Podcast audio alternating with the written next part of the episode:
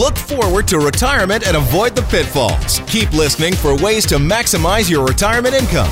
More Than Money with the Popowich Karmali Advisory Group, CIBC Wood Gundy, on News Talk 770. Lifestyle Matters. It's more than money. I'm Faisal Karmali, and filling in for Dave Popowich is Andrew Masson. How are you? I'm great, Faisal. Second week in a row. Second week in a row. The wave is back. We're on a Yeah. partial lockdown. Mm-hmm. You know, I always look for opportunity in time of volatility. You know how, how Yep. what I do in my in my role. Um, in the opportunity of this lockdown, do you know what it is? No. That's two weeks of no spending time with Dave Popowich. That's good opportunity. That's a really good thing. I get to spend time with you and not Dave. That's a that's a good thing. Mm-hmm. Sounds good Let to him me. let him stay in his home. Let him Yep. stay isolated away from me. That's that's that's a win win. Perfect. We've got a great show today. We do. We've got um, an enormous amount of fraud happening in this province, investment fraud and other types of scams. I think it's important for us to kind of educate everybody about that. Absolutely, it is rampant in today's society, especially with COVID. And you know, there's a there's a lack of need. People want to make money quickly. They need to move quickly, and Yep. um, and unfortunately, bad things do happen. And we had this uh, small thing that happened a couple weeks ago called the U.S. election. Small. Small. Yeah. Yeah. No drama. no issues. It was clean. It was like it wasn't even like it wasn't even on the seventh page of the newspaper. Uh, if know. people still read newspapers, that is. What kind of drama are we talking Yeah. about? Like, so so so in our in our situation here, we've got seen so many issues, so many problems, so many potential outcomes from this. So we want to bring in some experts talk about what happened in the election, what's happening right now, and um, what does it mean for Canadians. So it's going to be a very interesting uh, show today, Andrew. We've had a very interesting week when it comes to the markets. Earlier in the week, the markets did a 180. yeah. Pfizer came out with this uh, with this um, research report saying that 90% of their uh, patients under this co- this uh, COVID vaccine are doing well after 30 days, and the markets took off. They sure did. And it wasn't the conventional part of the markets that have been doing well from the beginning of the year or from the beginning of the pandemic. It was everything else. Like, give me give me a couple of examples of sectors that you saw that were like, wow, it jumped up like Well, you know double digit in well, a day. double digit, like crazy numbers would be um, the cruise ships. Cruise ships. All of a sudden, everybody's cruising. That's right. We got a we've got an idea of a of a of a vaccine. An idea. An idea. It's not even ready yet. Ready to go. Cruise ships up double digits. Airlines up double digits. Hotels. Hotels up double digits. In fact, Zoom was down double digits because no one's going to go online now. We're all going back to normal. Disney. Up. Crazy. Yeah, it was all over the map. And what it really signaled was is that there's a reality that there is potentially a vaccine in sight, but like you mentioned before, it's only shown us information for the last 30 days. It's been interesting on how how we're seeing money is invested in hope right now. I mm-hmm. hope things turn around. Everybody has been locked down. This pandemic has taken a toll on almost every single individual out there. And the minute that there's some sort of hope that things are getting better, boom, the market takes off in areas that I guess they're bottom feeding. They're going after the ones that got hit the hardest. Energy shares. Apparently, if you have a vaccine, more people are going to use oil. Well, there's there's there's a little bit of understanding that if you think about the economics to it. for sure. But but the reality is is we went from one side of the spectrum, which was all COVID names, Yep. or what I call COVID names, Correct. which are names that um, will benefit from people being in lockdown or Yeah. being unable to go to work. Food delivery services, um, home shopping. Technology companies like Microsoft, because people still need to use computers. Absolutely. all those things, right? Absolutely. But now everybody sort of said, well, those names aren't important anymore because all these other ones are going to be fine now that there's a vaccine on the way. What this whole thing about the pandemic and this vaccine idea through Pfizer outline that there are there is still optimism in the markets. Whichever way you look at it, there's Absolutely. optimism. There's ways to make money. What we failed to understand on the day that F- Pfizer announced was that the, yes, there's a positive outcome of that trial, but no one talked about how many dosages do you need, and on average, it's two dosages per person how are you going to get this around the world? Who gets priority? And and it was interesting. We got, I think we had 20 million dosages that were purchased by the federal government in this country, with an option to go up to 53. Mm-hmm. 53 million. That means only 26 million people will have access to this. Well, and the question also becomes just on those notions alone which people get access first? Well, when does it come? Who get access first? And and how long does that dosage work for? Because we don't know that. Yet. It took three days for the markets to figure out that, yeah, mm-hmm. we've got an idea with no logistics behind it. And it's mm-hmm. just an idea. It's not like they're ready to go. So, what was interesting about this whole week when it came to the markets was we are moving forward, things are developing, but we've got a lot to figure out. Just because you put an order, have you ever bought something online and never arrived? yeah. Yeah. Well, we just ordered a whole bunch of dosages of, of, a, of a vaccine that we may not get. There's no guarantee Canadians, Americans, Europeans are going to get the first crack at it. Mm-hmm. No guarantee. There's nothing written out there that says we're guaranteed by these. Co- what if it doesn't work? What, what happens after 60, 90 days with this, this Pfizer vaccine? We have no clue. And so, with all those unknown people started to realize that around Thursday, Friday. Yep. And that's when I go, well, looks like they're selling some of these these good companies, and we think for the next six, seven, eight months, there's going to be a lot of this type of volatility in information. First of all, we've got this small thing that we talked about earlier called an election that we're trying to figure out, and then we've got this thing called pandemic and this vaccine that we're trying to figure out, and so there's going to be a lot of volatility. And so there's going to be a lot of issues when it comes to how do you invest in a way where you can still handle it over the longer term. And how do you pick your investments? This is going to be the crucial differentiation differentiation between good portfolios and high volatile portfolios. Well, I think the question always comes the same thing: is what's the strategy? Yeah. Strategy is always the key question. What's the strategy? How are we going to employ it? And what's going to happen? It. So the end of a strategy is always what's the playbook during the strategy. Yeah. And so, if there is no playbook, ladies and gentlemen, I think we better start looking. The average investor, including the average advisor, mm-hmm. right now is investing what we call a collection of good ideas at the time. It's a good idea to invest in ABC stock. It's a good idea. These are ideas. There's no strategy. How does one company relate to the other? Could you imagine if you own a company, let's say a big, large uh, uh, retailer, and you own the shipping company that has the largest contract with them at the same time? In fact, something goes wrong with that one company, both those investments are impacted. So, how they correlated is the issue. So, this is where it becomes more important of proper portfolio structure, proper portfolio discipline. And that's the, that's the the lesson I think our investors are going to learn the hard way, unfortunately, through this pandemic over the next I think six months. Mm-hmm. And so we'll have to wait and see. But it's it was a very interesting week. We've got some hope out there. We've got some we've got some ideas of a potential vaccine. It's getting people are still looking for that. And when it gets euphoric about this vaccine, oh, I go shopping when things go down.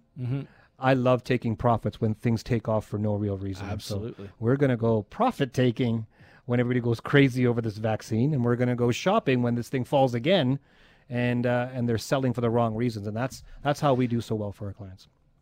Well, and I think Faisal, you know, when we, when we think about shopping, shopping is always about you know taking advantage of situations, and there's always money to be made, as you've always said, in up markets and down markets. It's always important. But what's the strategy? What are you trying to do, and what are you trying to accomplish? And if we can't figure out what those things are, then is it a question of whether you want to invest? And that's what we're going to talk about at our seminar about the five pillars and the strategy and discipline behind it. But you'll have to join us on Tuesday, November 17th, 7 p.m., live online. You need to register for this event. So go to morethanmoneyradio.com. That's morethanmoneyradio.com to register. Okay, stay tuned after the break. We're going to talk about the results or lack thereof of the election and how's it going to impact us as Canadians. You're listening to 770 CHQR and More Than Money. Welcome back to uh, 770 CHQR and More Than Money. And, um, well, there's a little topic that keeps on coming up in the news. There is. well, I'm trying to be you know a little coy about it, but really, I think it comes down to um, what's going on in the United States is one of the main concerns. What an entertaining reality series we call The Election happening there. Well, wouldn't you say it's 11 days now, Faisal, since the election took place? Yeah, it's amazing. It is, and yet we think we have a president elect. We think. We hope. We hope, We have no idea. but yeah, Who knows? Who knows? Exactly. And so let's make sense of this. So we have Lori Williams, Associate Professor. She teaches policy studies and politics at the Mount Royal University. Uh, Lori, welcome to the show. Oh, I'm great to be here. Okay, let's kind of break it down. What's happening with the American election right now? Uh, well, I mean, the election is is decided. Um, it's just a matter of whether or not the current president and some members of the Republican Party uh, are willing to acknowledge it. So, what's I mean, more more world leaders have recognized um, the president elect than re- Republicans in Washington, which is a bit of a an odd thing. Uh, but the reality is, going forward, what's going to happen is there may be uh, recounts in in uh, Georgia for sure. Um, I think they're still going to do recounts in Pennsylvania, but uh, once that's done and the elections are certified, um, that's all sort of legally in place, and then it's basically inexorably going to be um, January 20th. Joe Biden will be president, and the only question is whether or not, or when, I guess, um, the uh, the current president will recognize that and provide the um, the pres- president's daily briefings and so forth to the president elect. You know, and, and Lori, a, a, big question that's coming out in the media right now and everything is what happens if uh, if uh, President Donald Trump refuses to succeed or, or Concede, well, I mean, I it, it's not his choice. It, mm-hmm. The powers he has are constitutional powers that belong to him as as a result of being elected by the majority of electors in the Electoral College in 2016, and those expire on on January 20th at noon. Um, now, I suppose he could try to say he won't leave the White House, but it doesn't matter. The powers aren't his anymore. The the authority that belongs to the president will go to Joe Biden. He will be sworn in, and whether that happens um, in one place or another is entirely irrelevant. It's going to go forward, and, and it's impossible for uh, for Donald Trump to do anything about that. Lori, as Canadians, we sometimes don't understand the difference in political systems between uh, the presidents and the and what happens in the United States between and, and also how what happens here in Canada as a prime minister and the amount of power that each of these two individuals, the prime minister versus the president, has. What's mm-hmm. the big differences between the two systems, and which one do you prefer? Well, this I've been talking, as you can imagine, a great deal about this to a lot of a lot of my students who have questions about it as well. Um, the the presidential powers in the United States um, derive actually largely from the stuff that is not written, uh, uh, and the fact that the United States is such a powerful country. So there are all kinds of checks and balances that exist in the United States. So the the prime the president cannot introduce legislation directly into the legislative branch. Um, he has to be invited into uh, Congress in order to deliver the State of the Union address. Um, and um, basically, legislation is up to Congress. They, in the Senate and House of Representatives, if they pass legislation in the same form in both houses, it goes to the president, and the president then decides to sign the legislation, not to sign the legislation, and it becomes law anyway in 10 days, or he can veto the legislation. But if the House and the Senate um, pass that, a law by a two thirds majority, then that is either veto proof or can override a presidential veto.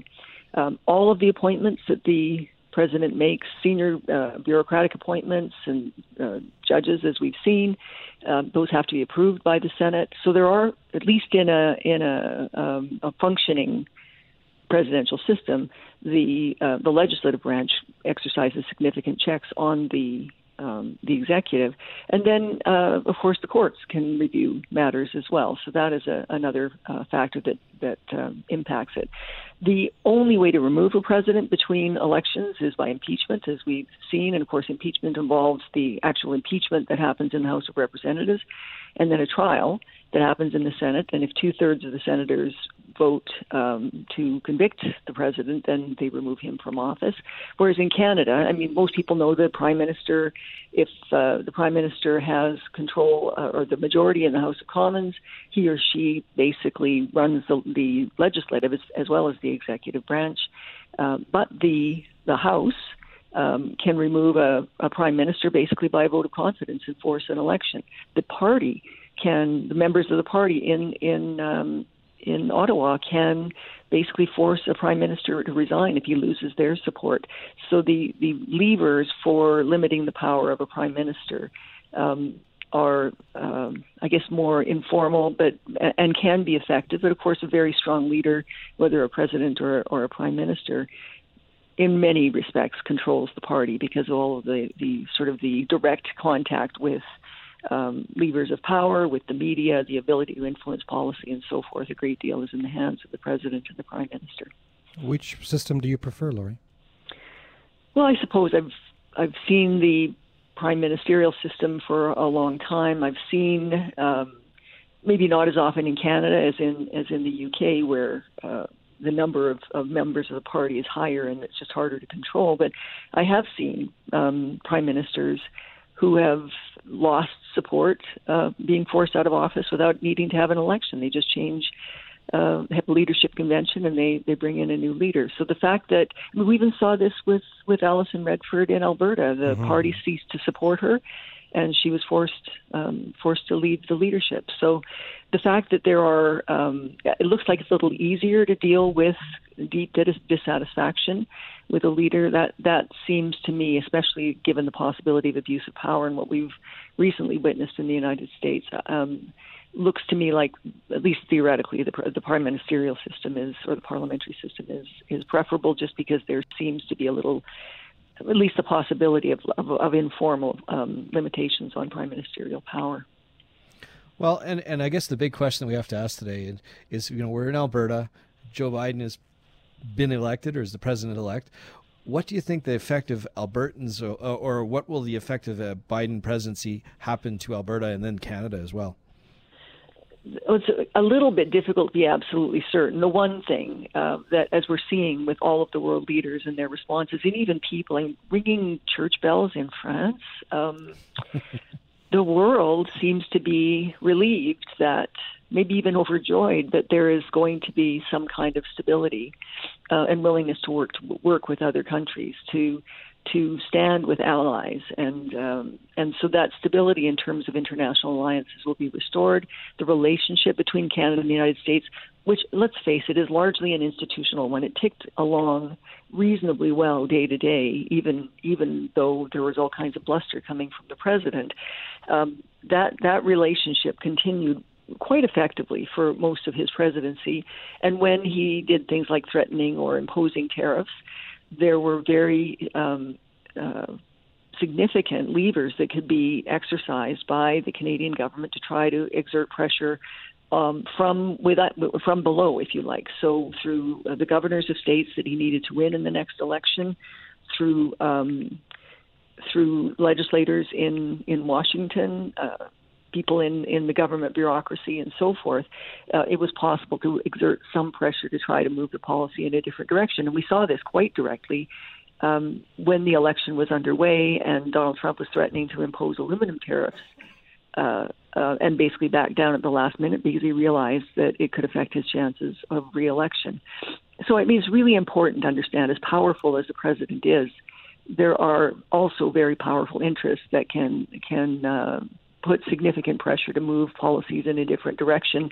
And the Canadian government proved itself extraordinarily skilled at managing that, just remaining calm, working the the uh, the various uh, influences that they could during um, this presidency, uh, doing that internationally as well, and, and other leaders were doing similar sorts of things. Um, Joe Biden will prioritize the relationship of of Canada with the United States, just as we've seen with with uh, presidents in the past, but uh, he is similar in Donald Trump to Donald Trump in that he is uh, an America First uh, mm-hmm. president. Mm-hmm. He is somewhat protectionist, and that could have impacts on some of the trade between Canada and the United States.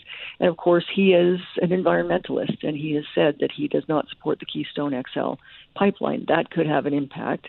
But again, those same levers we talked about, the trade unions, for example, who are in favor of the pipeline, the jobs that could be associated with it. So it's possible that a compromise could be struck if the Alberta government persuaded the uh, president elect that the environmental energy balance that has been struck in Alberta. There have been significant innovations in mm-hmm. the oil industry in terms of being environmentally more responsible. Yeah. If those are uh, sufficient to persuade the president elect, then it's possible that Keystone XL um, could continue construction, but it's not just up to him. There's a court order that's currently stopped that construction at the moment. So that's quite an quite a complex file, and I think a little less predictable because of it.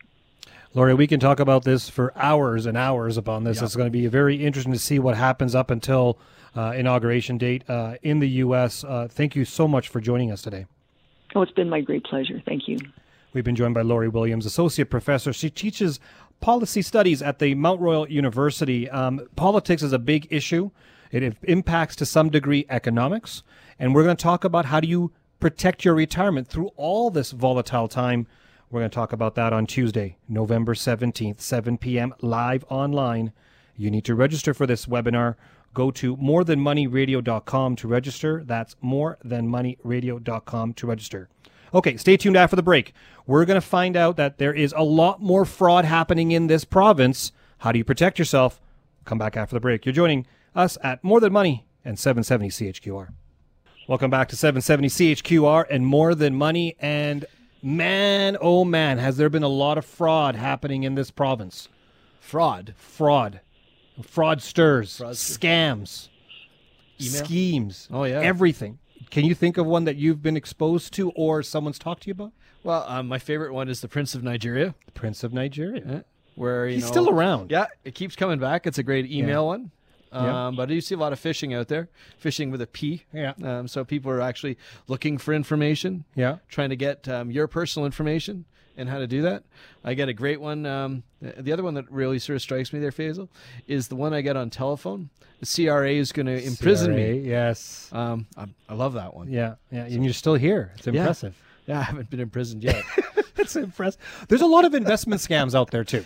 For sure. And and during a time like this where there's a pandemic, people are going through desperate times, desperate measures, and they're and they are looking for ways to make a quick buck. And sometimes they go mm-hmm. through this this whole investment scam or fraud. And so we want to kind of educate our audience about what's happening out there. And we're joined with Hillary McMeekin. She's the Director of Communications and Investor Education at the Alberta Securities Commission.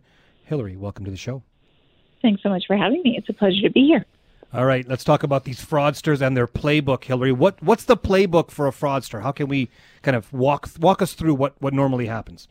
Oh, great question. And I, you know, going back to what you were saying, I just want to quickly say that, you know, and we've talked about this before. We know a lot of Albertans, or at least one in four that we can tell from our from our research, one in four Albertans feel like they've been approached with a fraudulent investment uh, opportunity in the past. So we created this tool, exactly as you call it, the Fraudster's Playbook. That's our affectionate term. it's properly titled "Don't Be Fooled by Fraud," and it's a guide to protecting your hard-earned money. And we built it because there are seven common steps that we see uh, in the in the things that we investigate, in the you know the cases and the situations that we see, we see the same common seven steps that a fraudster will take. And so we have created this booklet, and it's available on checkfirst.ca.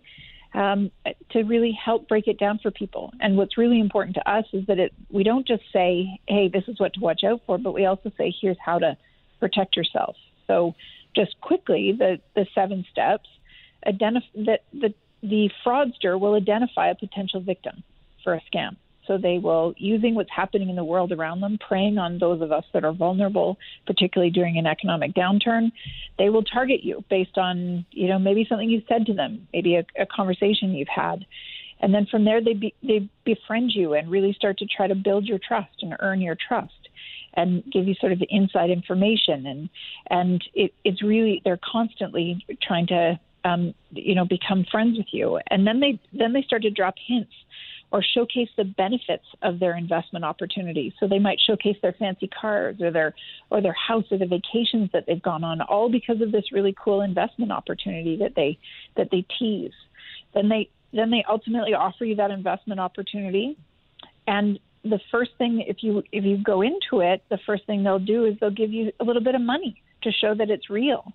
Uh, but then all of a sudden, in step six, they disappear. We call it the ghosting act. They disappear. They're hard to get a hold of. They don't. They don't respond to your calls. Um, they're slow to get back to you. And then all of a sudden, after you've figured out there might be there might be something wrong, then they ask you for more money because they might help you to try to get the money back, and we call that the recovery act. Uh, so they're in fact get trying to get more money out of you to try to help you get your money back. So those are seven common steps that we see, and that's we created the fraudsters playbook to to map those out for people, so that you would know that that's that you know this is what's happening, and then there are all kinds of notes in there on on what are steps you can take to protect yourself. Well, and it sounds it sounds all the things you just described is like a good episode of American Greed on CNBC. There's no way out of it. Um, but you know, that being said, uh, Hillary, um, what are some of the big red flags that um, could uh, show that an investment um, here in Alberta and to Albertans it could be a fraud? Great question. Um, number one, promises of high returns with little or no risk we we know right when when there's big returns, there's usually big bigger risk, right? So that's just something. As soon as someone says, "Oh, no risk," um, little alarm bells should go off in your head. The second one is that pressure to invest immediately, right? Jump in right now. Got to make the decision right now. We also know that you know what a really good investment is one that you should be able to take the time to research, mm-hmm. right? You should be able to check it out. So that pressure, another red flag. Um, and, uh, you know, one of the biggest ones that we certainly see is um, the person who's trying to sell you this investment opportunity is not actually registered to sell you that opportunity. Uh, those those people that are in the business that are, and there's a lot of really great, legitimate um, investment opportunities and, and people who are trying to sell them, and they are registered to do so in the province of Alberta. So they are the people that you want to be talking to. And so it's really important to ask that question Are you registered? Uh, tell me a bit about your background. How did you come to be involved with this investment opportunity? So, and then the last couple, right, it claims to be tax free. Um, very little in life, unfortunately, is tax free. Um, and, and insider tips is the final red flag that uh, that I would say. You know, someone saying, "I'll get you in. I'll give you the you know the scoop that very few people know about." Um, again, it, really good and really good investment opportunities. All of this information is publicly available to you. So those are just some of the red flags. Hillary, can someone um, ha- try to gather money for an investment that is not registered? With the Alberta Securities Commission? Or does everybody, and I'm talking like private real estate deals, offering memorandums that are out there, all these different types of investments that people are exposed to. Are there people, are they allowed to provide a type of investment even though they're not registered with the Alberta Securities Commission?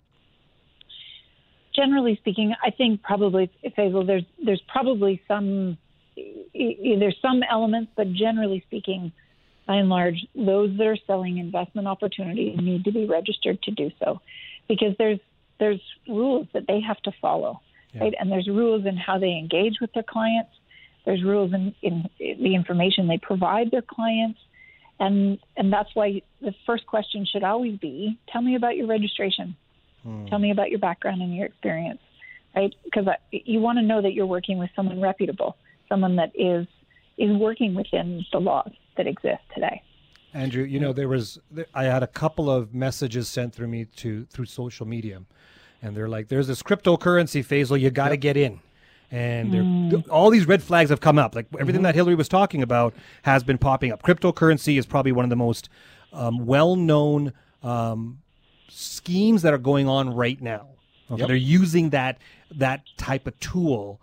Um, when it comes to those types of investments, Hillary, how do we know if the investment is legitimate? Maybe the advisor or the individual is registered, but how do mm-hmm. we know that the investment is legitimate here in Alberta? That's a great question, and that, and uh, number one, it's doing a bit of research. It's finding out about the actual company or the opportunity, as you said, that crypto, that crypto exchange or cryptocurrency or what, whatever it is that's that's coming to you. Take the step. How do you know?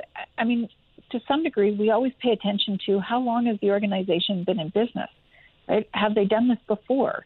Have you know? And we certainly saw this in the early days of COVID, and I think it still exists today. All of a sudden, companies that were once, um, you know, building, doing some sort of pipeline manufacturing are now manufacturing something to do with COVID, PPE or something else, right? Mm-hmm.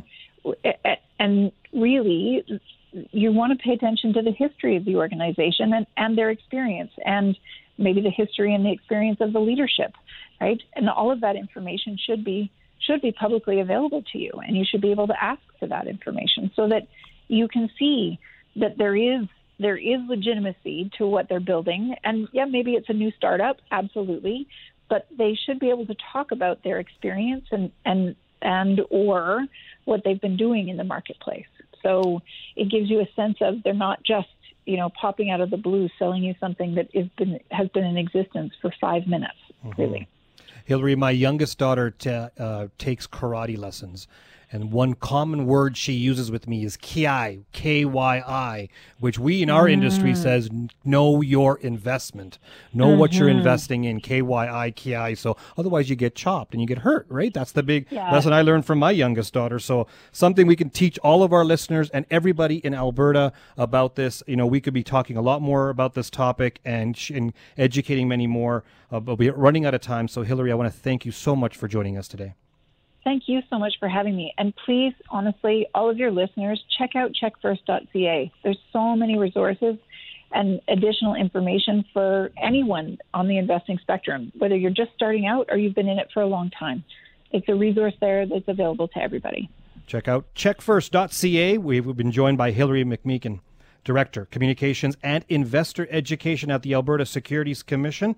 We will be talking about how do you actually properly invest? How do you profit and protect in these types of markets? You know, these there's a lot of fraud going on, but there's a lot of volatility in the conventional markets out mm-hmm. there, Andrew. And we're going to talk about how do you profit and protect on Tuesday, November 17th, 7 p.m. live online.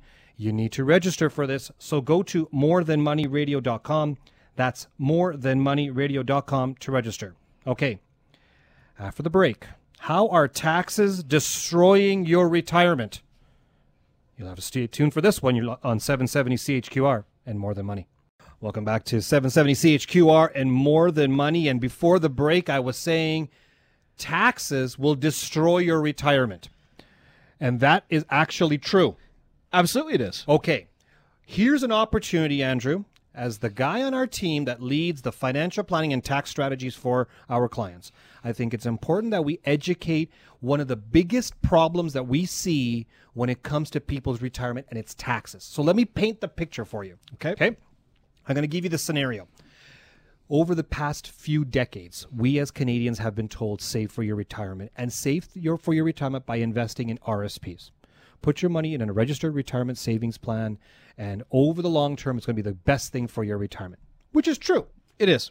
What we forget to educate Canadians on in our industry is what the heck happens when you're now ready to draw the money out and how this impacts you from a tax perspective.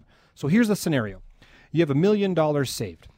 And in that million dollars that you've saved, let's say the couple, this married couple, 65 years of age, needs $70,000 in their jeans every single year to live the lifestyle they want. Now they've been living in Canada for almost all their lives. Mm-hmm. They've been both working. They've been contributing to the Canadian pension plan, so they are Canadian pension plan eligible, old age security eligible, and I'm going to make it easier for you, my friend. They're going to earn about, let's call it thirty-one thousand dollars before tax mm-hmm. on their Canadian pension plan, old age security. They need seventy in their jeans after tax and a good portion of that's coming from CPP and OAS. But there yep. is a differential between the two. There is. So the difference that this couple needs to take out of their savings, their RSPs every single year, is $52,000. But here's a problem it's all in their RSPs. Mm-hmm. And there's some rules that people need to understand when it comes to tax on taking money out of your RSPs. Well, and I think you, you, you nailed the the concept on the head. We were taught forever and ever to add money to our RSPs because they're a good thing for retirement. But nobody ever taught us what happens when we start taking money out of our RSPs or what the consequence is and that and how that will affect our retirement moving forward, Faisal. Correct. And where I'm going with this is that you know, in your particular scenario, you've said, okay, these people need seventy thousand dollars. Yep. And they've got thirty-one thousand. So immediately most people will just subtract the two and say I'm missing this. But what we fail to understand is those are after tax dollars. Yes. That means I'm getting those dollars and I'm spending them. Okay, Faisal education moment here. When you take money out of your RSPs, it's taxable income. It's just like a paycheck. That's correct. You have to report that on your income tax and you have to pay tax on that. So do not assume that when you withdraw money out of an RSP or a registered income fund, we call it a RIF, that it's tax free. That's not true. That's not true. You have to declare that as income and you may have to pay tax on it. In this scenario, taking $52,000 as a couple Yep. out of their RSPs, we'll call it a RIF because there's a tax mm-hmm. benefit for doing that. What's the problem? Well, the problem is, is that depending on how you take it out. So if it's just an RSP and it hasn't been converted to a RIF Faisal, Yeah. there's a a a tax that's applied to that depending on the dollar figure that comes out. Yeah, it's called deregistration. That's right. And that's a, there's a there's a different type of treatment to that than if it's in a retirement income fund or a RIF. That's correct. If, if it's in a RIF, let's assume they're doing it the proper way or Yeah. the most common way. Um, they take money out of their registered income fund or RIF. What are some of the rules that people need to be aware of? Well, so when you take the money out of a RIF, it's there's there's what they call a minimum payment. So what they do is there's a, a formula that the government applies to it, um, based on uh, the value of that account at the end of the year, of the end of the calendar year, I Of the should say. previous year, yeah. previous year, and they multiply that, and that says that's your minimum payment. Now, what happens is that minimum payment can come out of that vehicle, for best best term, as uh, no tax applied to it. So there's no tax that the financial institution has to hold in order for you to take the money out. So let's use the example 65 years of age couple. They have to withdraw based on their age and the formula the government has stipulated. It's about a 4% withdrawal that they have to take out. That's correct. That 4%, the government has said, hey, you financial institutions, you do not have to keep any money aside for taxes That's right. and they normally don't. In this example, four percent of a million dollars is forty thousand dollars. The couple receive their forty grand. They enjoy their their lives. Things are good, but they still need a bit more. Mm-hmm. So then they have to withdraw on top of that, and then any dollars that come out on top of those minimum payments, Yep. there's a formula again that will charge tax um, depending on how much you've taken out. So the financial institution is required to withhold some money, give it to Revenue Canada or CRA in advance, and then you have to file your income taxes. Here's where the problem comes now: income taxes. Okay, most Canadians, Canadian pension plan, they do not have tax taken off. That's correct. Old age security, they do not have tax taken off. Their minimum withdrawal from their retirement income fund or RIF, they'd have no tax being with, with uh, taken off. Then all of a sudden, there's a time in April, they got to fill out this form called a T1 and they have to declare all their income. And, now they owe the tax bill. Well, and that's when it gets a little bit hairy, Faisal. Okay. Because there's a couple of things that really goes on that piece, right? Um, first of all, come April, they haven't paid tax for that prior year for the majority of it. Yep. So they're going to owe tax. They're going to owe money. Um, and in this particular case, I did the math to it. It's just under 16% is what they're going to owe. So they're going to owe 16% in taxes. They haven't paid it.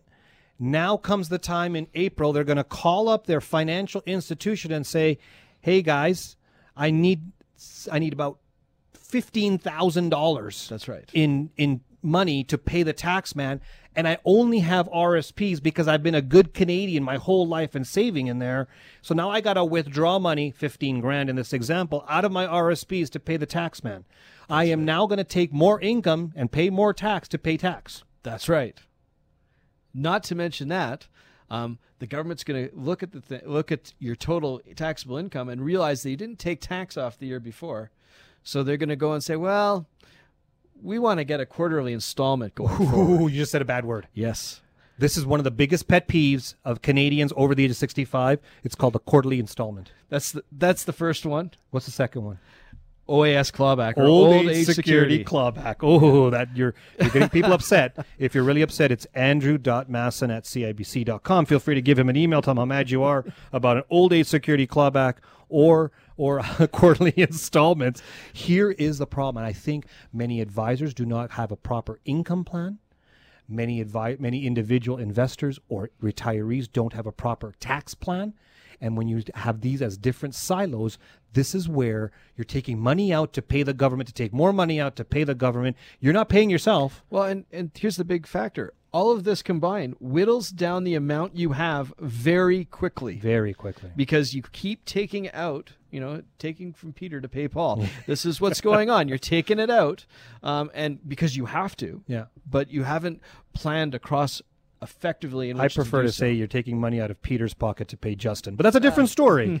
that's a different story. This is a problem that we face, and I think when you have a retirement transition specialist who understands all these things, when you're doing your income plan, we call it an income bucket. Yep. We kind of walk through these different things, and so the big learning outcome from this entire piece of conversation you and I just had is do not assume that just taking money out of your RSP or your retirement income fund is going to be okay. You have to have a tax strategy attached to it. You have to have a tax strategy because without it, you're going to end up in places that you don't want to be in.